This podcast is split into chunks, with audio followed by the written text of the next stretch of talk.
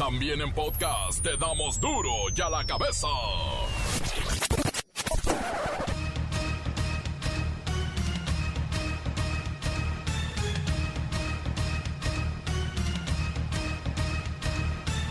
Lunes 21 de junio del 2021 yo soy Miguel Ángel Fernández y esto es duro y a la cabeza sin censura. Hoy se activó el mapa del coronavirus con 19 entidades en verde, 8 en amarillo y solo 5 en naranja. No hay estados en semáforo rojo. México podría enfrentar una tercera ola de COVID-19 en septiembre. Esto de acuerdo con la Universidad de Washington y dicen que en caso de relajar las medidas sanitarias, el país podría reportar alrededor de 1.500 muertes diarias en el peor escenario. Así es que no hay que descuidarnos. La pregunta que hoy muchos mexicanos se hacen es, ¿cuánto debes ganar para ser clase media y qué es ser clase media? Tras la tormenta tropical Dolores, la cual dejó numerosos estragos, el Servicio Meteorológico Nacional vigila, vigila muy de cerca una nueva borrasca con un 40% de posibilidades de convertirse en ciclón tropical en los próximos cinco días. Debido a la pandemia, más de la mitad de los estados del país reportan niveles bajos o casi nulos en materia de creación de empleo. Eso sí está feo.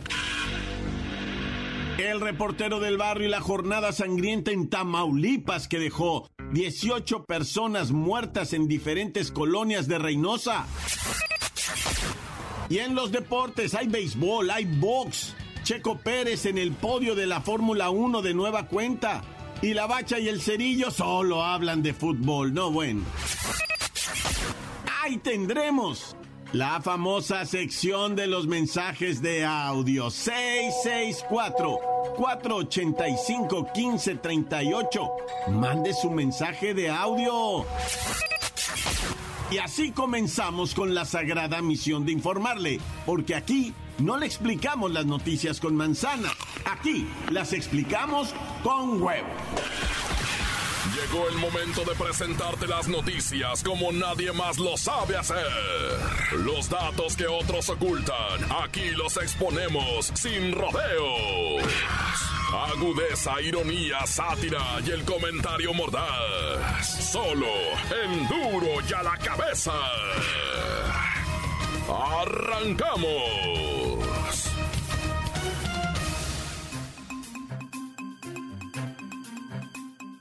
El presidente Andrés Manuel López Obrador informó este lunes que ordenó a la Fiscalía General de la República atraer el caso de la masacre ocurrida en Reynosa, Tamaulipas este fin de semana. Todo indica que un comando atacó a habitantes inocentes, gente que no estaba involucrada en las situaciones del narco o de la delincuencia. Sin embargo, el saldo, insisto, 18 personas muertas. El presidente envió las condolencias a los familiares de las víctimas y aseguró que se castigará a los responsables. Hechos lamentables en Reynosa, Tamaulipas, le costaron la vida a inocentes, 14 personas inocentes, porque todo indica que no fue un enfrentamiento, sino que fue un comando que disparó a gente que no eh, estaba eh, en plan de confrontación. Entonces, es un ataque cobarde eh, que le quita la vida a personas inocentes Enviamos desde luego nuestro pésame a los familiares y le he pedido al consejero jurídico que haga gestiones en la Fiscalía General de la República para que se atraiga el caso y se inicie una investigación a fondo para conocer los motivos y castigar a los responsables. Pero el presidente también habló de un tema de esos polémicos que él mismo genera. Trató de aclarar su extraña manera de referirse a la clase media del país a quienes llamó el viernes pasado aspiracionistas y bueno, pues realmente provocó no solo el enojo, la furia de muchas personas que pensaron que ser aspiracionista es, es positivo. Pero él explicó, el presidente dijo que su proyecto de gobierno lo que busca es construir una nueva clase media más fraterna, más humana y que el concepto aspiracionista es para quienes buscan enriquecerse a toda costa sin principios morales. Si queremos una clase media, desde luego. Queremos sacar de la pobreza a millones de mexicanos para constituir una nueva clase media, más humana, más fraterna, más solidaria. Eso es lo que buscamos. Pero, ¿qué personas pertenecen a la clase media en México? Vamos con Pepinillo Rigel, el clase mediero.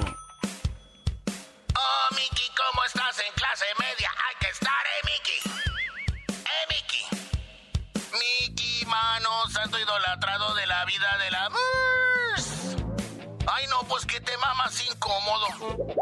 A mí no me gusta estar peleando por estas cosas, pero pues mira, según investigué, de acuerdo con el Instituto Nacional de Estadística y Geografía, el INEGI, y con su análisis cuantificando a la clase media en México, resulta que el 42% de los hogares mexicanos en los que vive el 39% de la población de México pertenece a clase media.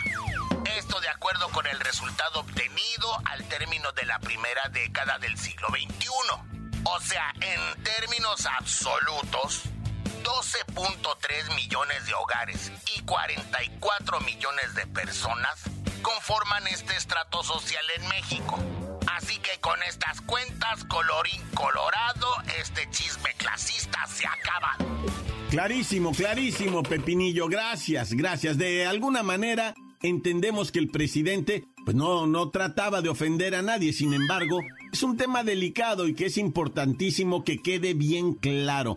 Porque lo que menos necesitamos ahorita en estos momentos es seguir dividiéndonos. Y parece que desde la mañanera el presidente lo señala muy bien, nos separa constantemente en chairos y fifís, ahora en pobres y clase media y ricos, y son esas separaciones que de verdad pues no abonan en mucho. E insisto, aquí en Duro y a la Cabeza tratamos de aclarar estas cosas. Duro y a la Cabeza. La Secretaría de Salud dio a conocer los datos más importantes de la epidemia de coronavirus en México al momento. Las cifras suman 2.477.000 contagios y 231.187 difuntos. Todo esto causado, por supuesto, por el SARS-CoV-2 a nivel nacional. La Ciudad de México y Tabasco son las entidades con la mayor cantidad de casos activos en este momento. Aguascalientes y Tlaxcala tienen la menor cifra de pacientes con esta enfermedad.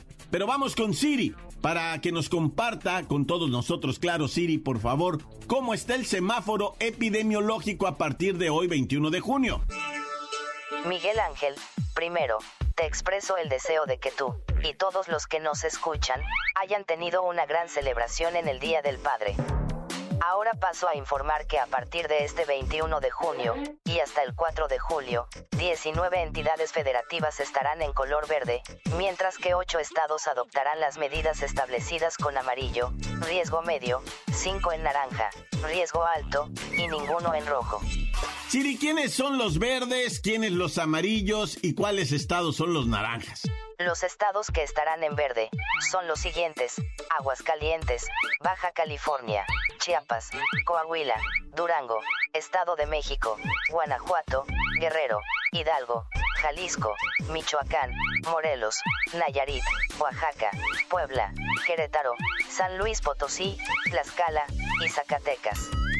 Por su parte, Baja California Sur, Quintana Roo, Tabasco, Tamaulipas y Yucatán estarán en naranja, mientras que Campeche, Ciudad de México, Colima, Nuevo León, Sinaloa, Sonora y Veracruz serán las entidades federativas que tendrán que adoptar las medidas del semáforo amarillo, que indica riesgo de contagio medio. Pues ahí está. Y en otro documento la Secretaría de Salud indicó que se han vacunado ya a 27 millones 753 mil personas con medio esquema o esquema completo. 16 y medio millones de personas han recibido el esquema completo y 11 millones 227 mil cuentan con media dosis. Así es que ahí va. Ahí va esto de la vacuna. Y a los de 18 años en la frontera, qué duro les ha pegado la Johnson Johnson, ¿eh? Encuéntranos en Facebook, facebook.com, diagonal duro y a la cabeza oficial. Estás escuchando el podcast de Duro y a la cabeza. Síguenos en Twitter, arroba duro y a la cabeza. Y recuerden que si ustedes quieren escuchar las cápsulas de La Bacha y el Cerillo o el mismísimo reportero del barrio, están en la página de Facebook del reportero. Búsquela. Dele like, no sea así. ¿Qué les cuesta? Duro y a la cabeza. Y ahora es turno de informarnos de lo ocurrido en Reynosa, Tamaulipas con el reportero del barrio. Montes, Montes, Alicantes, Pintos, Pájaros, Cantantes. ¿Cómo está iniciando la semana? Vamos platicando de lo acaecido tremendamente en Tamaulipas, padre, en Reynosa, diferentes colonias. Una balaceriza, loco, una de muertos, mira, 15 personas. Uno de ellos, nada más uno, ¿verdad? De los que vienen siendo agresores. Los otros 14 víctimas, ¿verdad? Ah. El que murió como agresor es porque ya se había enfrentado con los milicos, porque ya llevaban un rato o sea, es un convoy el que empezó a recorrer las colonias de Reynosa y empezó a matar gente que iba caminando por las banquetas. Digo, no se sabe, ¿verdad? La investigación yo no la tengo aquí. Si hayan sido personas relacionadas con grupos delincuenciales, ¿verdad? Un dato curioso es que mataron a dos que estaban en los lados opuestos de la banqueta. O sea, uno estaba de un lado y uno estaba del otro. Llega el carro, se para y unos disparan para acá y otros disparan para allá y matan a los dos. Se arranca el carro y se va. Después encontraron a dos mujeres adentro de un automóvil en la cuajuela y en la parte del volante un ejecutado. O sea, como que el vato llevaba ahí a dos mujeres asesinadas en la cajuela y lo alcanzaron y lo mataron al vato ese. Y, él ya llevaba a esas mujeres que estaban previamente asesinadas. Ya tenían más em, tiempo de muertos que el del volante, ¿verdad? Total que es una historia de sangre la que se escribió este fin de semana a un trailero, ¿verdad? Se le cerraron, lo bajaron y lo asesinaron ahí mismo. No, no, no, se puso la cosa horrible, choques y todo, eh, eh, persecuciones, balaceras. Los milicos no sabían ni para dónde porque por todos lados estaban escuchándose los tiros, la gente en las redes sociales, todo esto en Tamaulipas. Oye, ahorita dije choques, no, espérate. El fin de semana se dio un accidente allá en la carretera San Miguel de Allende regresando a Querétaro. Se estrelló una camionetona tipo pickup grandota doble cabina que venían piloteando puros morros menores de 20, de 14 a 23 años. De 14, de hecho, el único sobreviviente eh, de 14 años era el único que traía el cinturón de seguridad, venía del lado del copiloto. Todos los demás no traían cinturón de seguridad. Estaba supuestamente se dice, va, muy tomado el que venía manejando, perdió el control y se estrelló contra un tráiler, hizo girar la camioneta, salieron todos lamentablemente este, impulsados, volando así, perdieron la vida siete muchachitos menores de 23 años, mayores de 14, y es que habían ido a San Miguel de Allende a una fiesta, ¿verdad? Y pues se enfiestaron ahí, iban regresando amanecidos a las seis y media de la mañana, el accidente fue por ahí de creo las 7 de la mañana, Una cosa así, ¿te imaginas? No, andaban bien, bien cansados, bien alcoholizados. Qué tristeza, la verdad. Siete vidas de jovencitos. ¿Te imaginas las familias? ¿Te imaginas cómo habrán pasado el Día del Padre? No, qué terror. Lo...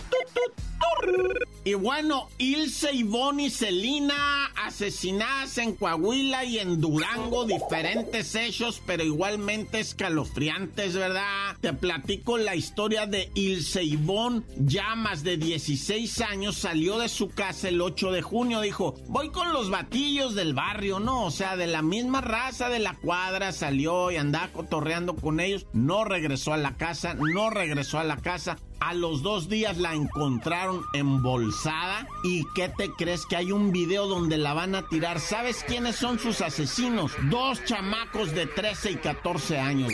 Dos chamacos de 13 y 14 años que no los pueden meter ni al tribilín, ni al tribunal los pueden ah. meter por la edad. Pues imagina, el de 14 años sí, pero el de 13 años no. Todavía no lo puede. Tienen que estar en el DIF cuidándolo. Ay, es un delincuentazo. De eso, el de 13 años es el que la mató tu hijo Ahora te platico, ¿verdad? De la siguiente víctima de feminicidio. Otra muchachita de 16 años en Matamoros, pero Coahuila. O sea, no fue en Matamoros, este, pues en Tamaulipas, no, es Matamoros, Coahuila. Este, ella se, ella lamentablemente, ¿verdad? Fue asesinada por un hombre de 27 años que se supone, eh, estoy hablándote de Celina, ¿eh? Celina. Fue encontrada calcinada, previamente secuestrada una cosa espantosa, una muchacha pues muy, muy bella, o sea, de, exagerada belleza la muchacha, salía muy bonita siempre en sus redes sociales, pero este mentado Paco de 27 años, eh, su expareja desapareció y fue quien la secuestró y posteriormente asesinó y calcinó eh, el cuerpo de la chica. Bueno, según esto, ah, pero no, ya está detenido ese mendigo, se dio a la fuga y todo el rollo, pero, pero fue detenido y qué tristeza todo esto, de veras. O sea, a cuidar a las hijas, a cuidar a las hermanas, a cuidar a la mamá, a las primas. Esto tiene que ser ya en cuestión hasta familiar. Y si ven que tu prima, tu hermana, tu hija o alguien se está pasando de, de sensual en redes sociales, díganle, mija, cuidado, no vayas a despertar al lobo, no, ya, corta. La nota que sacude. ¡Duro! ya la cabeza!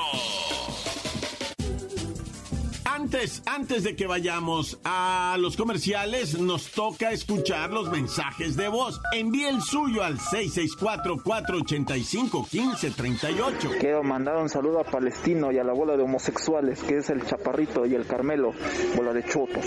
Aguas, lo mandamos de la ciudad de Tehuacán. Ay, qué bonito programa. Los adoro, los amo.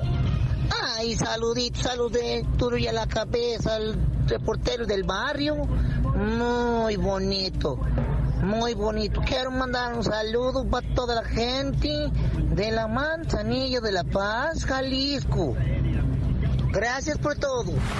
Encuéntranos en Facebook, facebook.com, diagonal duro y a la cabeza oficial. Esto es el podcast de Duro y a la Cabeza. Ahora sí, los deportes con la bacha y el cerillo. No todo es fútbol, chicos.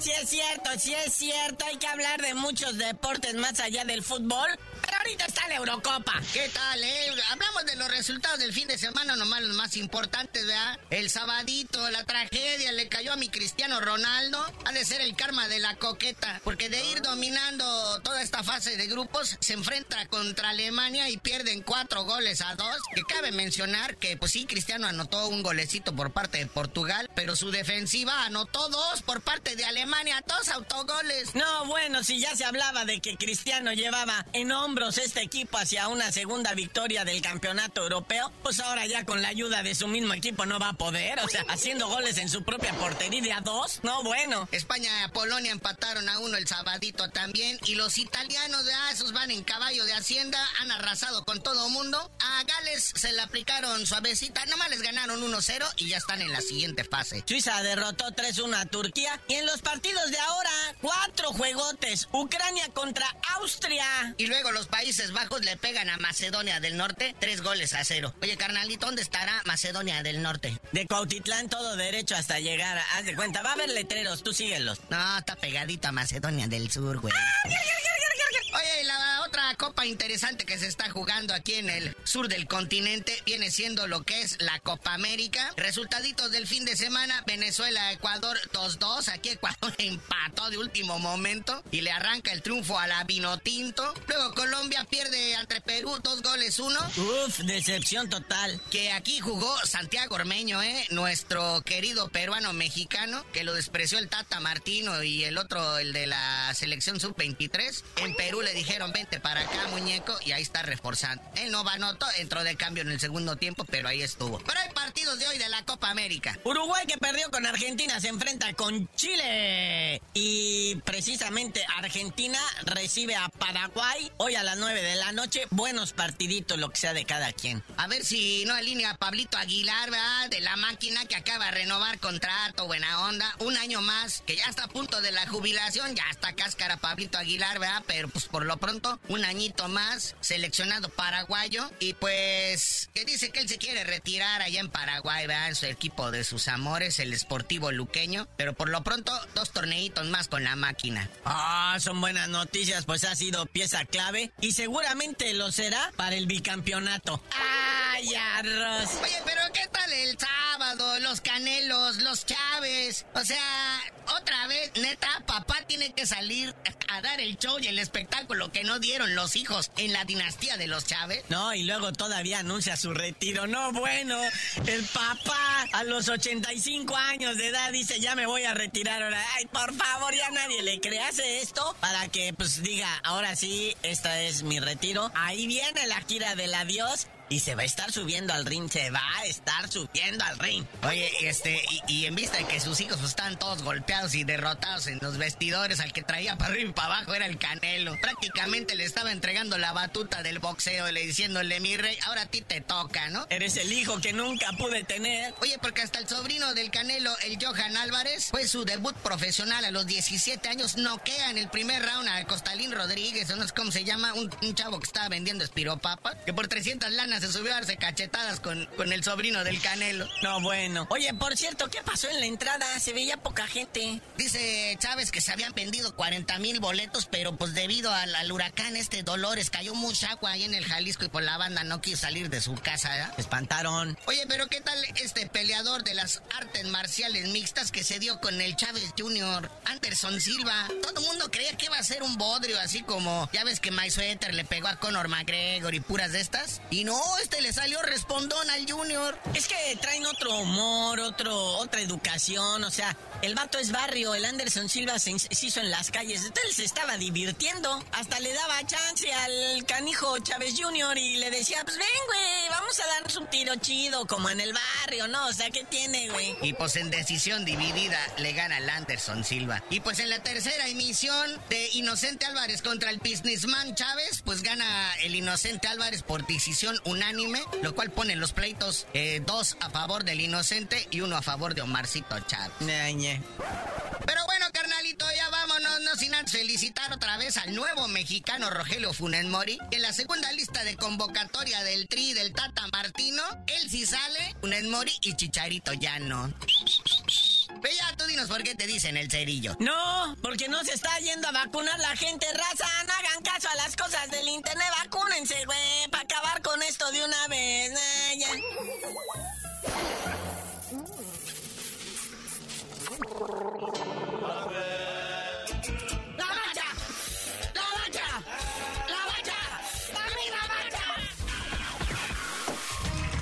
Por hoy el tiempo se nos ha terminado. Le damos un respiro a la información, pero prometemos regresar para exponerte las noticias como son. Duro y a la cabeza es Miguel Ángel Fernández, Arturo González, Evi González y la producción de Luis González, el señor X. Una producción original de MBS Radio.